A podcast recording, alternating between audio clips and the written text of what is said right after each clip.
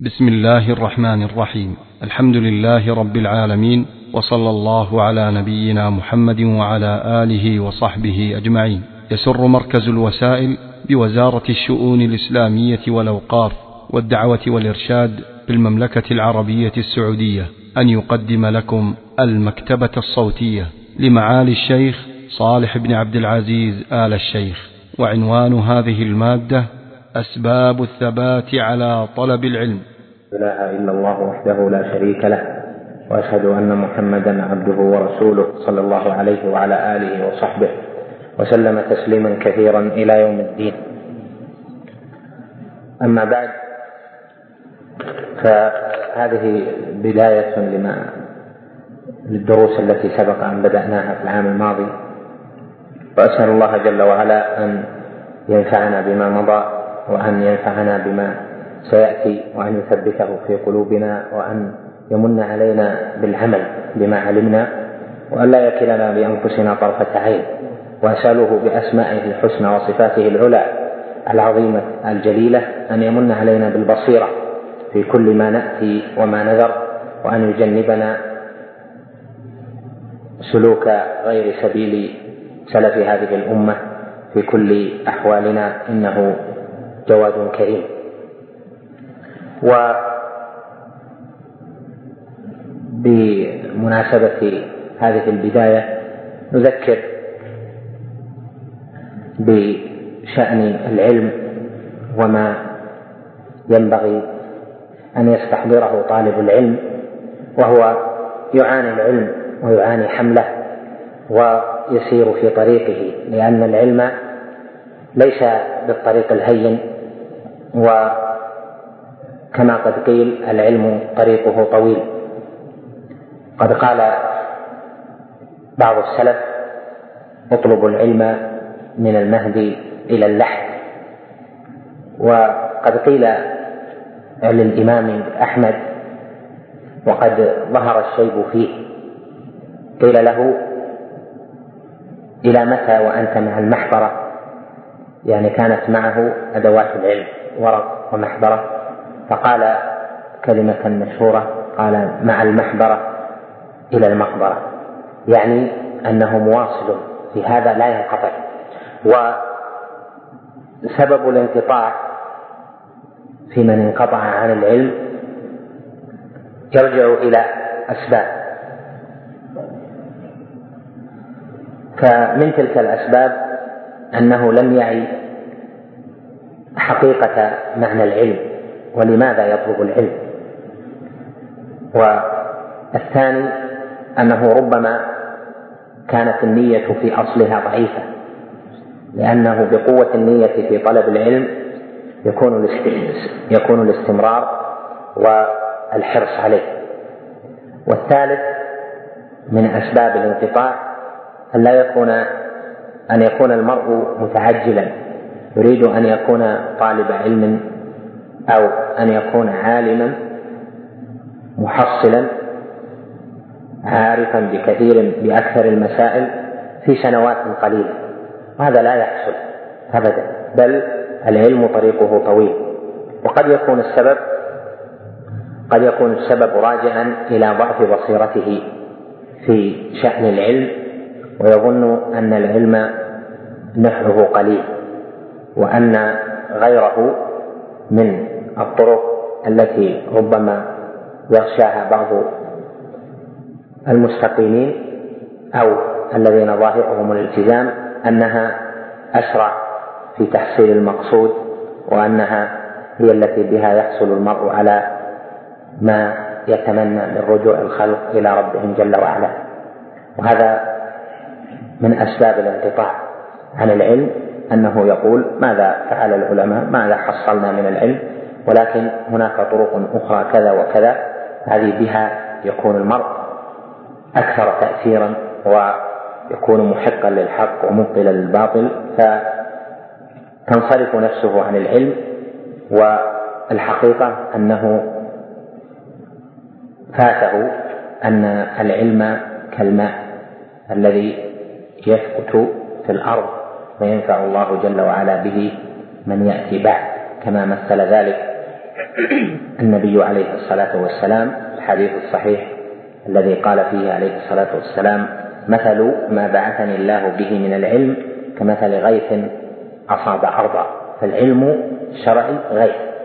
وهذا الغيث الغيث نافع. ومن فوائد الفروق اللغوية في التفسير أن أكثر ما يستعمل الغيث في الكتاب والسنة فيما ينفع من الماء والمطر. وأما المطر فأكثر ما يستعمل فيما يضر من ما ينزل من السماء. فأمطرنا عليهم مطرا فساء مطر المنذرين. ثم يأتي من بعد ذلك عام فيه يغاث الناس وفيه يعصرون. فالنبي عليه الصلاة والسلام مثل لنا العلم بالغيب. وهذا فيه مع تتمة الحديث من أنه أصاب أنواعا من الأرض فكانت منها أرض قبلت العلم فارتوى الناس منه وأنبتت الكلى والعشب الكثير. وفيه أيضا تسميته بالغيث والغيث يغيث الأبدان ويغيث القلوب. وهكذا العلم. فإنه بهذه المثابة. من أسباب الانقطاع عن العلم التي لمسناها في الشباب في السنين الماضية ودائما تتجدد أنهم لا تكون صلتهم بالعلم وأهل العلم مستمرة بل عهدهم بالعلم وبأهل العلم في الدروس فقط. وما عدا ذلك فهم يصاحبون الناس من أصناف من أصناف شتى فلا تكون النفس دائما متحركة بالعلم بل تكون تتحرك بالعلم في وقت قليل في وقت الدرس وما بعد ذلك فأكثر الحديث الذي يتحدث به ليس العلم هذا يجعله غير متعلق بالعلم. بارك الله فيك. يجعله يجعله غير متعلق بالعلم. والعلم يحتاج إلى أن يتعلق به طالبه دائما نفسه معه. في كل حال وقد كان بعض أهل العلم ينصرف عن ملذات الدنيا لأجل لأجل العلم ملذات المباح من مال أو من زوجة أو من نظر مباح وأنس ونحو ذلك لأجل العلم ذلك لانشغاله به. وقد قال بعض الشعراء في ذلك حيث من العلماء حيث أتته جارية ولم يلتفت إليها وقد كانت حسنة الخلق والخلق فقال فيها أبيات لما أتته وذكر زينتها إلى آخره فقال فقلت ذريني واتركيني فإنني شغلت بتحصيل العلوم وكشفها. ولي في طلاب العلم والفضل والتقى غنى عن غناء الغانيات وعرفها. يعني أنه مشغول بشيء أعظم غلب على نفسه. وهذا متى يكون؟ إذا كان المرء دائما مع العلم. قراءة في صحبة من يتكلمون في العلم في تبليغ العلم في الكلام في العلم في رؤية العلماء في الحديث معهم سماع كلامهم. تجد النفس تنشغل به ويبدأ يكون العلم له طبع يكون العلم طبعا له. أولا يكون تطبع يأتي بشيء من الكلفة ثم يكون طبعا له حتى إذا تحدث تحدث بالعلم. إذا أرشد أرشد بالعلم. إذا بين تبين بالعلم فيكون في ذلك الأنس له. ولا شك أن هذا يحتاج إلى جهاد. وقد قال جل وعلا والذين جاهدوا فينا لنهدينهم سبلنا وإن الله لمع المحسنين.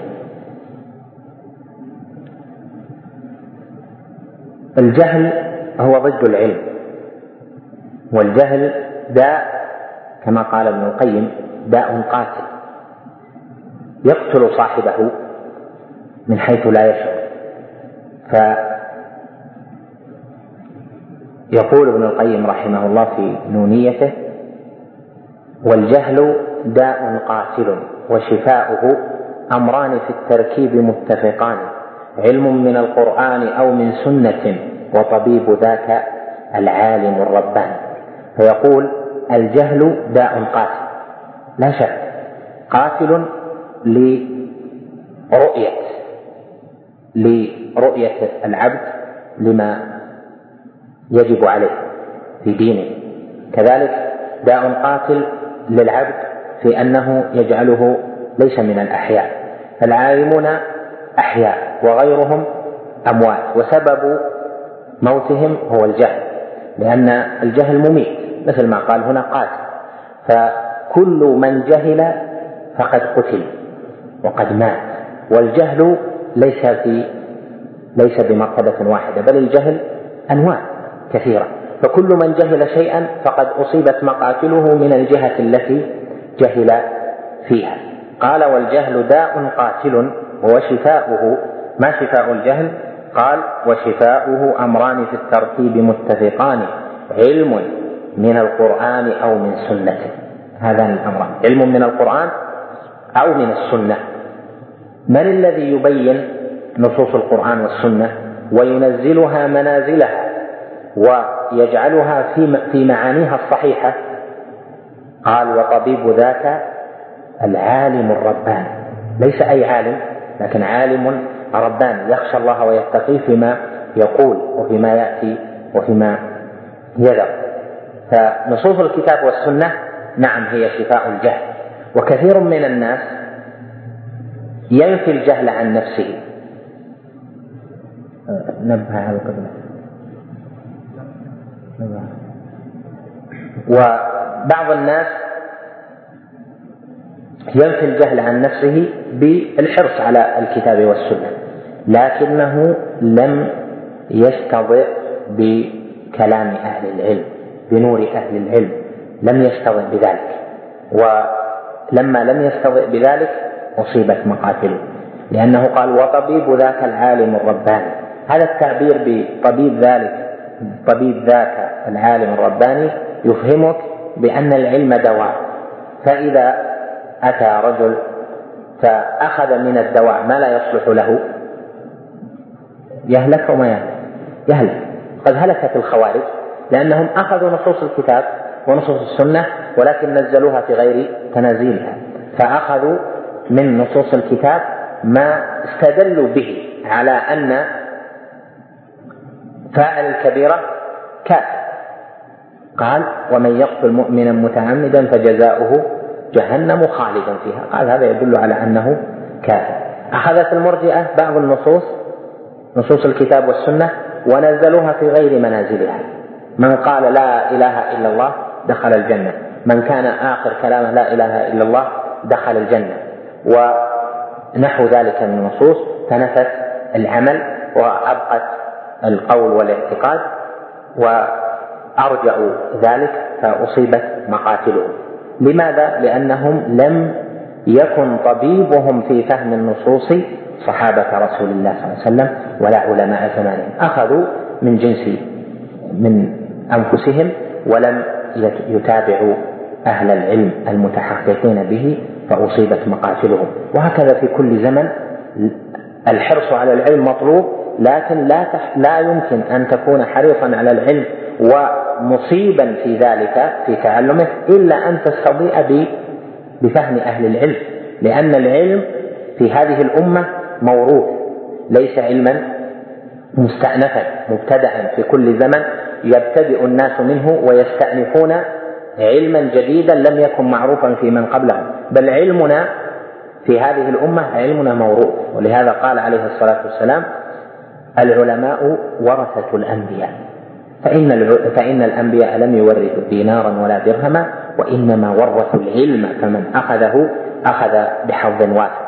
لهذا تنتبه إلى هذا الأصل العظيم ألا وهو أن الحرص على العلم شرف ولكن ينبغي أن يكون طبيبك في ذلك الحرص في تلقي النصوص طبيبك العالم الرباني. فإن لم يكن ربانيا كان عالما ذا هوى له مقاصد له أغراض.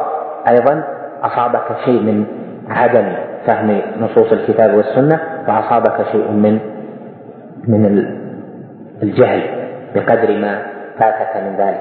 و العلم أنواع. الجهل خطير وداء قاتل ولا بد أن تسعى في شفاء نفسك منه عن طريق أهل العلم في فهمهم لنصوص الكتاب والسنة والعلم أنواع. كما قال ابن القيم رحمه الله قال والعلم أنواع ثلاث ما لها من رابع والحق ذو تبيان علم بأوصاف الإله ونعته وكذلك الأسماء للديان. هذا العلم الأول. الأسماء والنعوت والصفات يعني توحيد جميعا. لأن توحيد العبادة توحيد الربوبية كله من ثمرات معرفة والعلم بأسماء الله وصفاته. ففي اسم الله الأعظم الله الذي مرجع الأسماء الحسنى جميعا إليه ففيه أنه هو المستحق للعبادة وحده دون ما سواه. ففي اسمه الرب أنه هو بالربوبية. في نعوت الجمال أنه هو المستحق للعبادة. وفي نعوت الجلال لأنه هو المستحق للإجلال والتعظيم وإفراده بالربوبية. وهكذا. فقال علم بأوصاف الإله ونعته وكذلك الأسماء للديان هذا ثلث العلم توحيد. ثلث العلم. ولهذا سورة الإخلاص صارت ثلث القرآن لأن القرآن فيه العلم كله وثلث العلم التوحيد. فصارت سورة الإخلاص تعدل ثلث القرآن لأنها في التوحيد فيها التوحيد كله توحيد الربوبية والألوهية والأسماء والصفات. قال بعدها والأمر والنهي الذي هو دينه. هذا النوع الثاني من العلم. الأمر والنهي الذي هو معرفة الحلال والحرام المأمور به يشمل الواجب والمستحب والمنهي عنه يشمل المحرم والمكروه.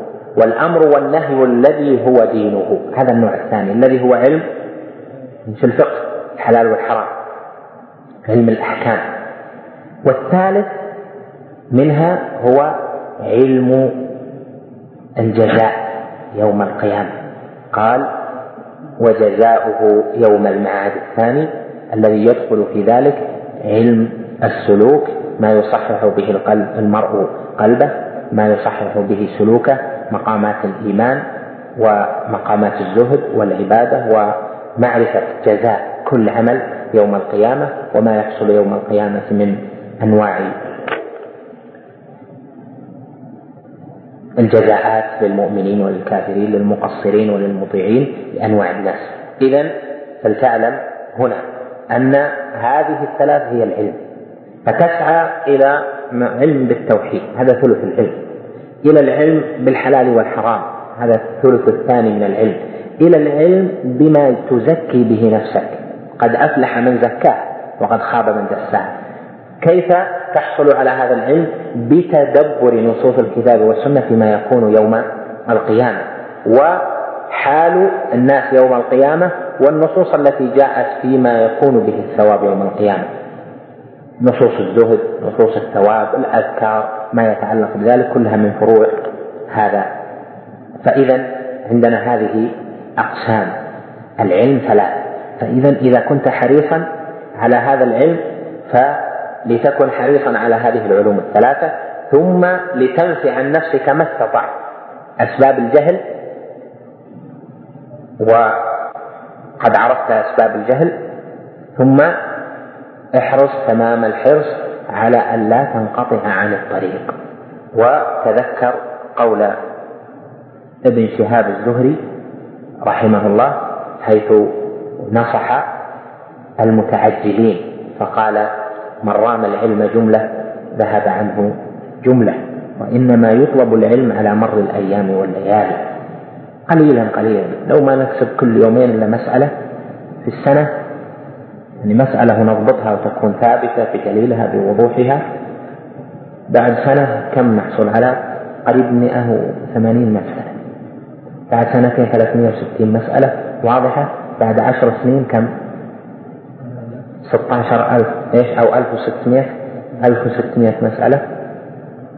مثلا خذ احسب. بعد 20 إذا ثبتت بعد 30 سنة يكون الواحد عالم راسخ في العلم. يكون المسائل واضحة مبسوطة عنده بوضوح وفهم غير ملتبسة. هذا إذا كان في كل يومين مسألة. فكيف يكون لو كان في كل يوم مسألة؟ لو كان في كل يوم مسألتين. خذ ما تحصل من العلم. لكن يحتاج إلى مواصلة. المطر إذا أصاب أرضا وكان مطر شديد. يمشي أو يظل راكد في الأرض. يمشي يصير وديان وشعبان وشعبان إلى آخره لأنه قوي. إذا صار شيء قوي مشى أمامك لكن هل الأرض التي نزل عليها أول مرة يكون انتفاعها مثل انتفاع الأرض اللي استقر فيها الماء؟ ليس كذلك. المطر الديم هذا مثال للتقريب. المطر الديم اللي يأتي قليلا قليلا أسبوع أسبوعين تجي تأخذ مثلا نصف متر في الأرض كلها رويان. لكن ما مشى شيء. ما. لكن بعد ذلك لو يجي زيادة أسبوع ثاني ديمة ثانية مشى.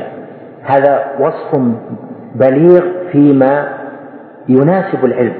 إذا ارتويت ارتويت من العلم بعد ذلك الشيء القليل الذي يأتي تحس أنه ينفع الناس.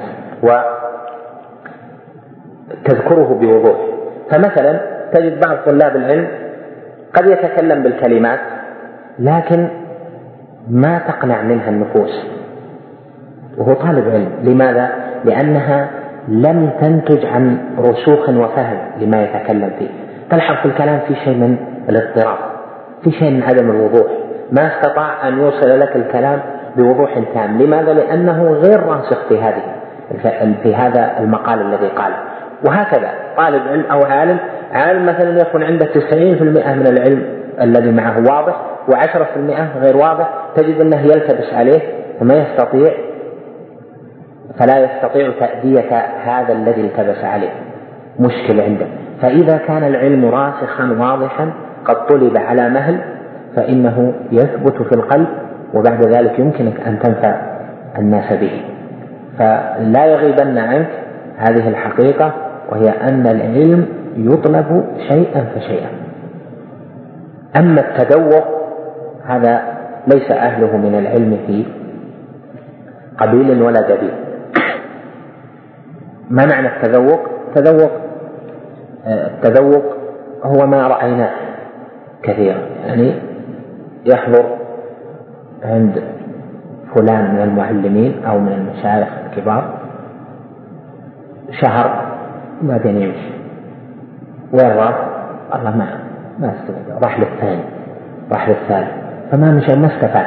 لأنه متذوق. في كل سنة تجد الإخوات تجد الشباب يقبلون شهر يقبلون شهرين ثم يهبطون. هذا العلم غير متصل. فما هذا ما يستفيد. سنين ثم ينقطع في الغالب. ما ينقطع ويصبح آه، يعني كغيره من الناس. أما الذي يصبر ويصابر على مر الزمان فإنه هذا يحصل بحسب ما كتب الله له. ومما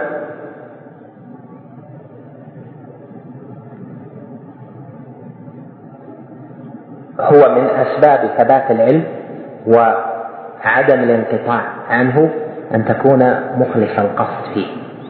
لابد من الإخلاص في العلم لأن العلم قد أمر به في القرآن وأمر به النبي صلى الله عليه وسلم وإذا كان مأمورا به فإنه عبادة لأن العبادة هي ما أمر به من غير اضطراد عرفي ولا اقتضاء عقلي.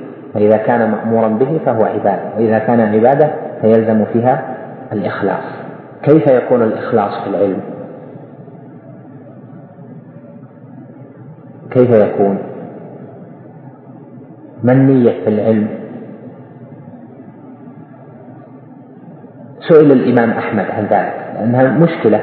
كيف يكون مخلصا في العلم؟ كيف يكون مخلصا في عمله؟ كيف يكون مخلصا في في صلاته في صيامه في آخره. كل عبادة يخلص فيها إذا كان قد أراد بها الله جل وعلا. العلم مع إرادته الله جل وعلا وعدم إرادته الرياء والسمعة ولا المكابرة ولا مجاهرة الناس بالكلام ولا التقدم آه، والتصدر أن يريد بالعلم نفي الجهل ورفع الجهل عن نفسه. قيل للإمام أحمد كيف النية في العلم؟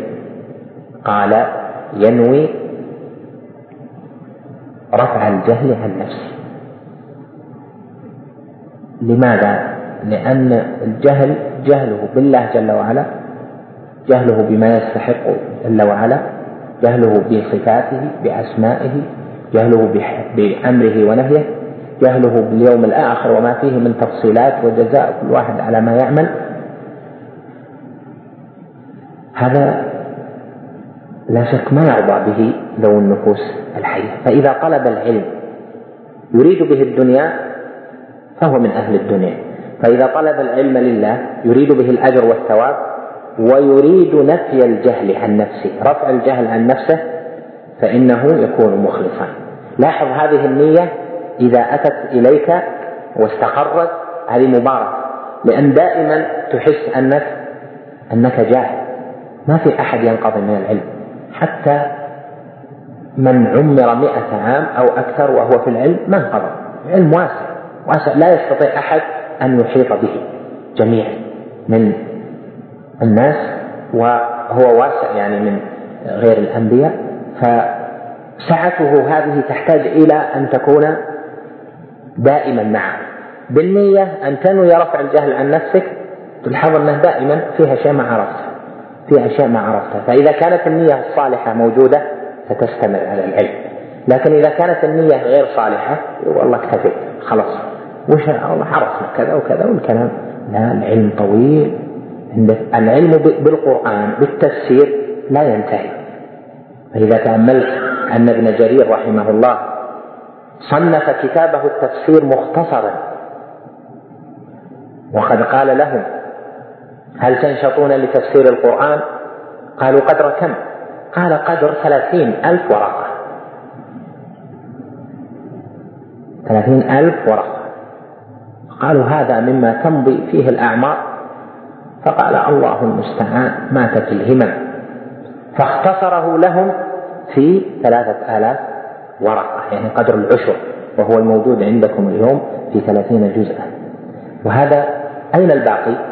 موجود أيضا في غيره من التفاسير أشياء لم يذكرها ابن جرير رحمه الله وإنما هو قرب علمه بالتفسير واختصره. هذا الآن بالقرآن هذا القدر الهائل. إذا وصلنا آخر التفسير نسينا نسينا شيئا من أوله. هذا موجود. مررنا على تفسير سور يعني سور القرآن. ثم من من الآيات ما نسينا تفسيره. اشتبه. نسينا. لابد هذا طبع الإنسان فإذا كان المرء دائما معه نية رفع الجهل عن نفسه لا ينقطع عن العلم. دائما يحس أنه ضعيف ضعيف جاهل ما عنده يأتيه الصغير فيعلمه شيئا لم يعلمه من قبل. وهو أصغر منه. قل والله اطلعت على هذه المسألة وفوق كل ذي علم عليم. يفرح بها. تجد أن صاحب النية الصحيحة إذا أرشده من هو أصغر منه أفرح ما يكون لماذا؟ لأنه حصل علما يرفع به الجهالة عن نفسه. أما من لم يكن صاحب نية صحيحة أو كانت نيته مدخولة فإنه تجد عنده استكبار في العلم. لا لا ليس كذلك. ما يفرح بالعلم تأتيه بالعلم الواضح الصحيح ولا يكون فرحا به. لماذا؟ لأن النية مدخولة. النية الصالحة في العلم هذه سبب عظيم من أسباب الثبات عليه والاستمرار. عليه.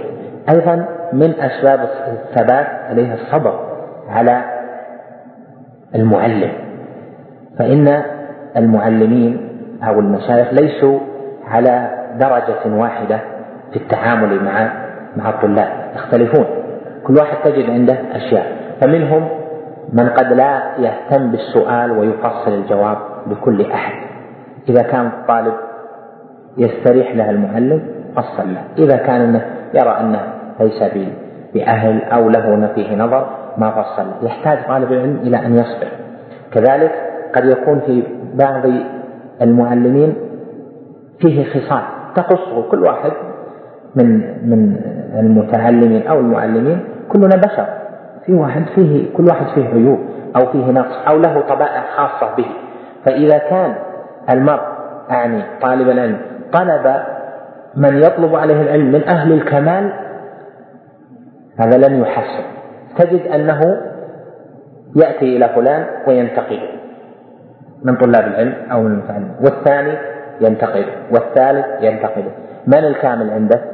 ما كمل تجد أن كل واحد ينتقد وهذا يغلب على الذواقين اللي يتنقلون. تجد كذا وكذا فلان فلان فلان حتى ان أن بعضهم آه، حضر عددا من الدروس المختلفة. سأله أحد العلماء أو أحد المشايخ عما أخذه قالوا له حضرت عند فلان هذا ذكر كذا وكذا وكذا. يعني مسألة إما أخطأ فيها أو هذا ما فهمها المقصود شيء غريب. والثاني قال كذا والثالث ما فصل زين والثالث غلط في حديث والرابع ذهب في مسألة. وأخذ يعد يعد. فقال له بئس الرجل أنت. أن جمعت من أسباب عدم المواصلة في العلم أن يطلب طالب العلم معلما فيه الكمال. هذا لا يوجد إلا في المشايخ في علية المشايخ. يعني المشايخ الراسخين في العلم الكبار وهؤلاء قد لا يمكنهم أن يعلموا كل الأمة أن يعلموا كل من أراد طلب العلم. ولكن خذ من المعلم ما أصاب فيه. وهو الأكثر ما دام أنه معلم ووثق فيه الطلاب وعنده حسن أداء للعلم وتصور له وخط وصوابه أكثر من خطأه أو خطأه قليل يعد فخذ منه صوابه والخطأ راجعه فيه.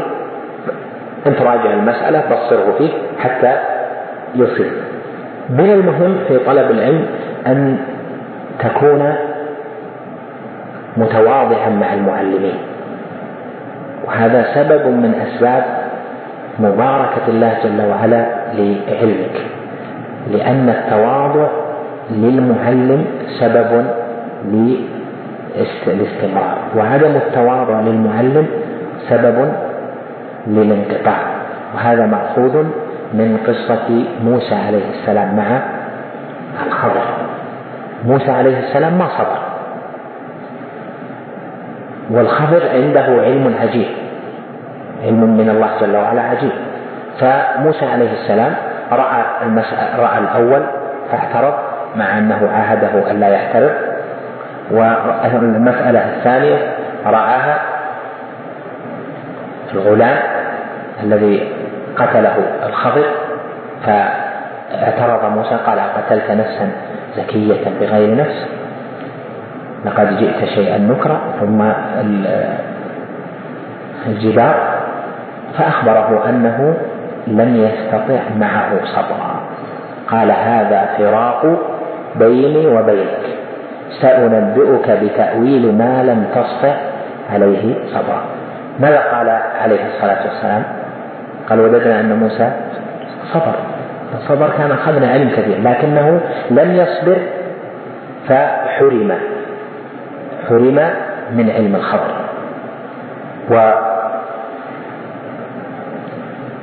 وسبب الخلاف الاستنكار سبب اختلاف العلم. الخضر في هذه المسائل أعلم من من موسى. فاستنكر موسى وموسى عليه السلام وهو كليم الله جل وعلا ومن أولي العزم من الرسل كان عند غيره من العلم ما ليس عنده. ما سبب الخلاف؟ سبب الاعتراض اختلاف العلم. لهذا قد يكون عند بعض الطلاب اعتراض عدم فهم عدم قناعة لكن السبب في عدم القناعة اختلاف العلم. ولهذا قال ابن الوزير محمد بن إبراهيم اليماني أو قال غيره في أبيات آه، حسنة في بيان سبب اختلاف الناس سبب اختلاف الآراء وأن سبب ذلك هو اختلاف العلوم. قال تسل عن الوفاق فربنا قد حكى بين الملائكة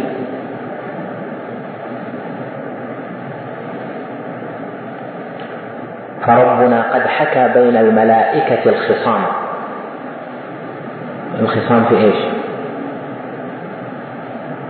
قصة آدم وفي حديث اختصام الملأ الأعلى وغير ذلك كذلك في النار وفي في شأن أهل النار إلى آخره. فربنا قد حكى بين الملائكة الخصام. كذا الخضر المكرم والوجيه المكلم يعني موسى.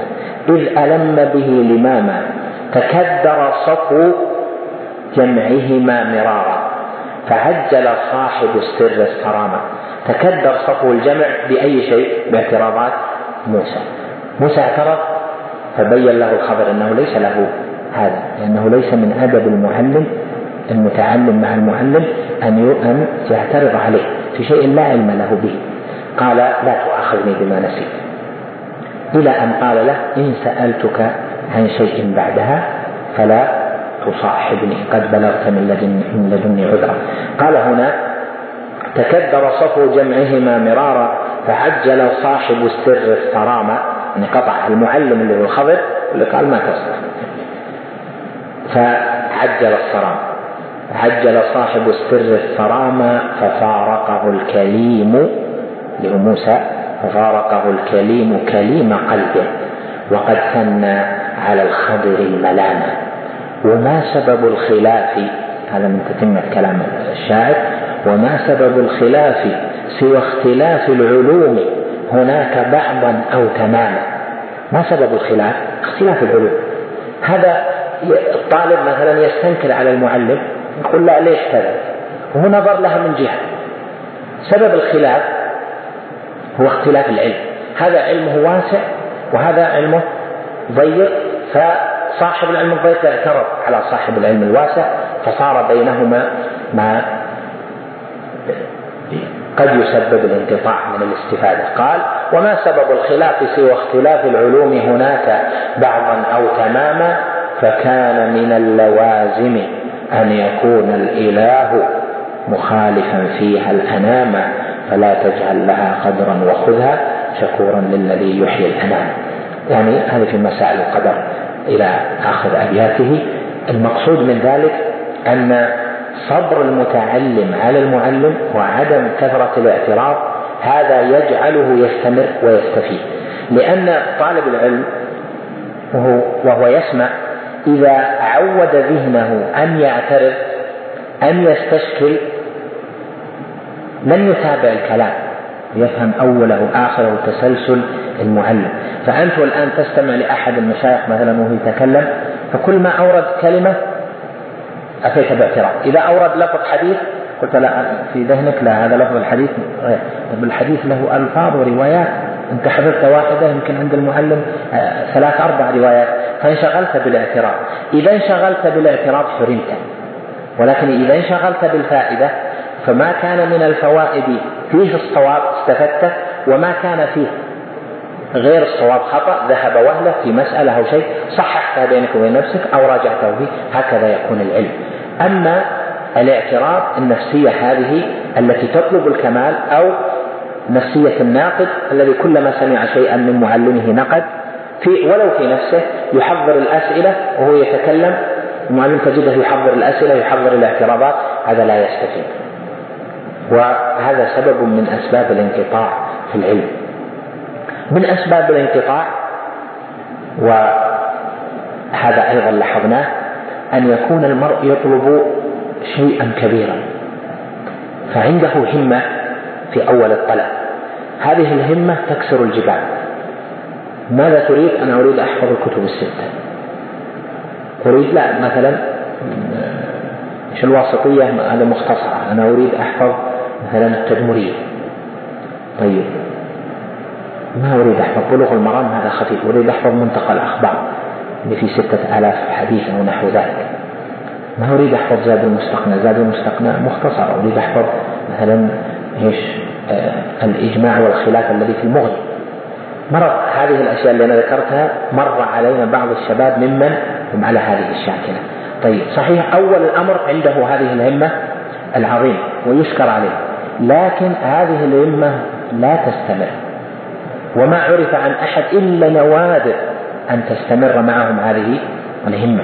فإذا من وسائل الانقطاع عن الطلب أن تحمل نفسك في فترة الهمة والقوة ما لا تحتمله في في الفترة.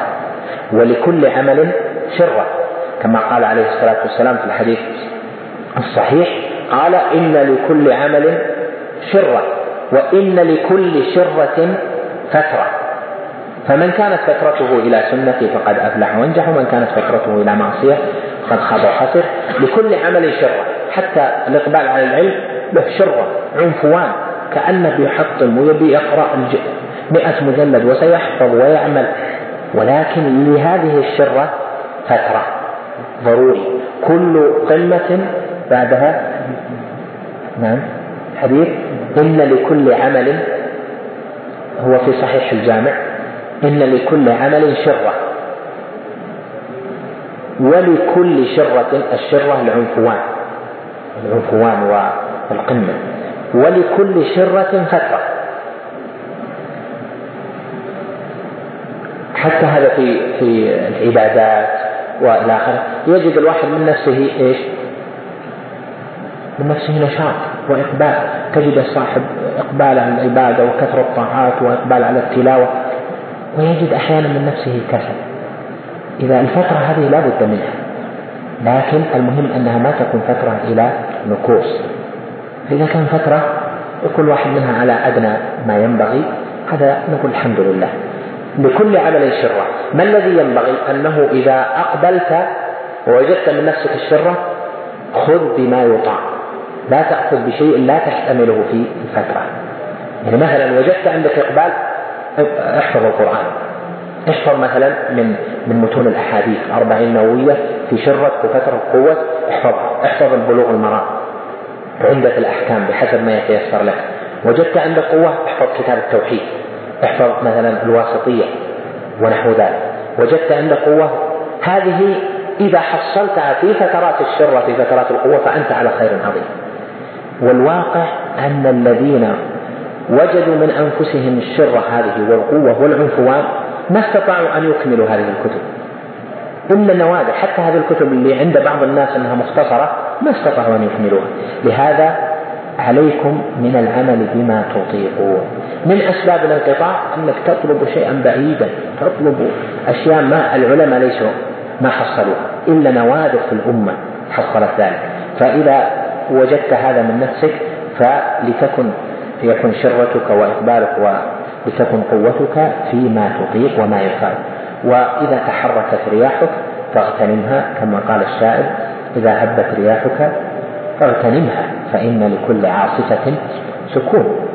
جت الريح جت نفسك مقبل طاوع نفسك في الخير طاوع نفسك في العلم فبعد ذلك قد تهبط فلا تستفيد. من الأسباب سمك الحديث إن لكل عمل شرة ولكل شرة فترة. فمن كانت فترته إلى سنتي فقد أفلح وأنجح. وله عدة ألفاظ في آخره. ومن كانت فترته إلى معصية أو قال إلى بدعة لفظان فقد خاب وخسر.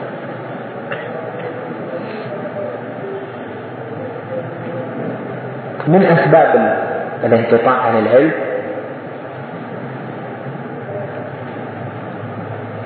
أن المرء لا يطالع ولا يبحث مثلا بعض طلبة العلم يأخذ بالوصية المعروفة بالتدرج في العلم وأن يمشي شيئا فشيئا لكن لا يبحث ولا يطالع يعني في غير ما هو فيه. مثلا نقول لطالب العلم الأول تمشي على الواسطية وشروحها كتاب التوحيد وشروحها الفقه في الزاد مثلا وشروحه إلى آخره في العلوم لكن ما يكون عنده مطالعات فيجد أن هذه المتون فيها شيء من الثقل ما فيها إفراح للنفس تنويع للنفس والنفس تحتاج إلى تنويع وتقليد. فإذا لم يكن عنده مطالعات مثلا في التراجم مطالعات في التاريخ مطالعات في الأخبار في اللغة ما كان عنده بحث إذا مرت مع مسألة نبحث هذه المسألة نجمع الأقوال فيها آية ما كلام المفسرين فيها. إذا ما كان عنده مطالعة متنوعة ولا بحث فتجد أنه يخمل بعد فترة. فإذا يحتاج طالب العلم مع التدرج إلى أن يكون له إلمام كيف يبحث ويبحث ويكتب ويطلع معلمه أو يطلع المشايخ على ما كتب حتى ينمون عنده هذه الموهبة. وقد قال النووي في مقدمات المجموع أو في غيرها أنه من أسباب ثبات العلم وتحقيقه أن يكتب المرء ما بحثه وما حققه يبحث ينظر يكتب.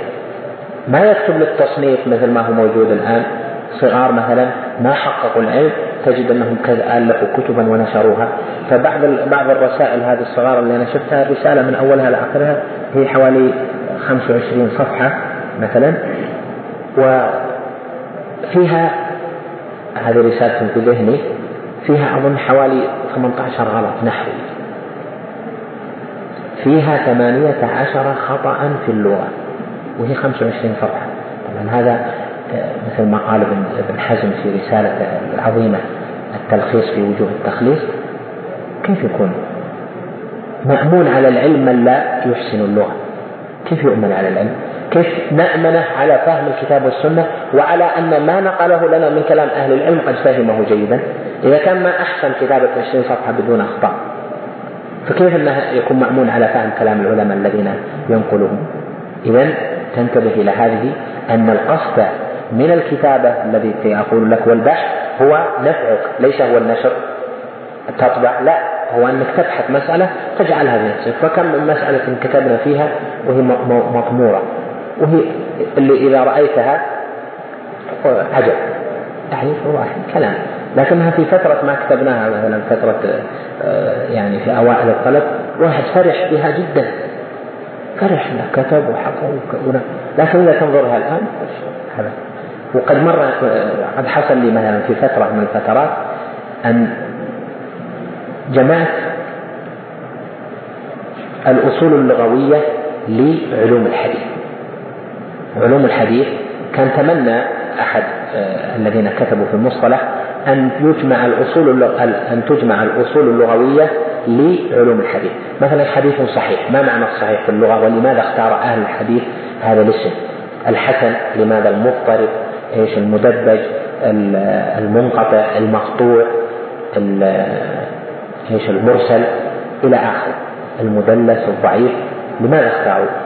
فمن فترات مثل ما يقال آه، من فترات الشباب من جماعة هذه كتب اللغة في بحث استمر مدة طويلة وهذه الأقوال. فأخذتها وقرأتها على آه، الشيخ الأستاذ أديب العربية محمود شاكر المعروف يعرفونه كان في الرياض متى فترة قرأت عليه بعض آه، كتب اللغة وفرحت أنا فرحان بهذا الكتاب. وهو دقيق يعني ينظر فيه يعني فيه عجب. فقلت يا شيخ أنا هذه عندي كتابات في اللغة لعلك. طيب هات شوف فلما قرأ لما قرأ هي ليس فيها أخطاء. ما قلت يا شيخ وش رأيك؟ قال ماشي. يعني وش أنا أنا أبغاه يمدح الله يقول إيش هذا؟ هذا عمل جيد. قال ده عبث شباب. ده عبث شباب. هي كلمة قاسية لفرح بك لكنها نافعة. جعلت المرء ينتبه إنه ما كل واحد شيء عندك في ذهنك جمعت من الكتب تروح ودهتك لا هذا غلط. لكنها كانت خطوة في بناء اللغوي مثلا في طلب العلم. نعم لكن نشرها لم يكن مناسبا مثل ما قال ده عبث شباب عبث شباب صحيح. شاب فرح فرح وجمع وجمع إلى أن آه، حصل هذا الشيء وكتبه. فالمقصود البحث هذا ينمي عندك القوة العلمية ويجعلك مواصل. في الاطلاع على الكتب وفي النظر لكن لا تنشر ولا تستعجل. خلها عندك لأنه جزء من بنائك العلمي فإذا كيف تمنع الانقطاع لمن كان متدرجا في طلب العلم برعاية المتون يكون بهذا الأمر وهو أنك تبحث وتكتب وتري المعلمين ما كتبت حتى يصححوا لك المسار تكون كتاباتك نقية ومتزنة ولكن لا تستعجل في شيء. فإنما هي لغرضين لاستمرارك في العلم وعدم الانقطاع ثم لتكوين الملكة العلمية المناسبة. هذه كلمات اقتضاها عدم مجيء أكثر الإخوة في هذا الدرس ولعل أن يكون فيها بعض النفع وصلى الله وسلم وبارك على نبينا محمد وعلى آله وصحبه. الدروس مؤقتا السبت والثلاثاء السبت في الواسطية والثلاثاء في زاد المستقنع. هذا قد يكون لهذا الأسبوع والأسبوع الذي بعده. ثم بعد ذلك نرجع لترتيبنا الماضي يعني يكون الاثنين والثلاثة ربما يعني درسين في الزاد. قد يكون فيه زيادة درس تربوي يعني كمحاضرة آه، عامة في أمور تربوية واقعية تهم الشباب آه، بين الحين والآخر لأنه جاني عدد من الاقتراحات السنة الماضية بأنه نحتاج إلى مثل هذه الدروس به دروس عامة غير منهجية. والأربعاء بعد العشاء يعني في مسجد الأمير عبد الرحمن بن عبد الله تعرفون هذا الفتح المجيد الدرس القديم. نعم؟ نعم إن شاء الله. بارك الله فيكم. مع تحيات مركز الوسائل بوزارة الشؤون الإسلامية والأوقاف والدعوة والإرشاد بالمملكة العربية السعودية.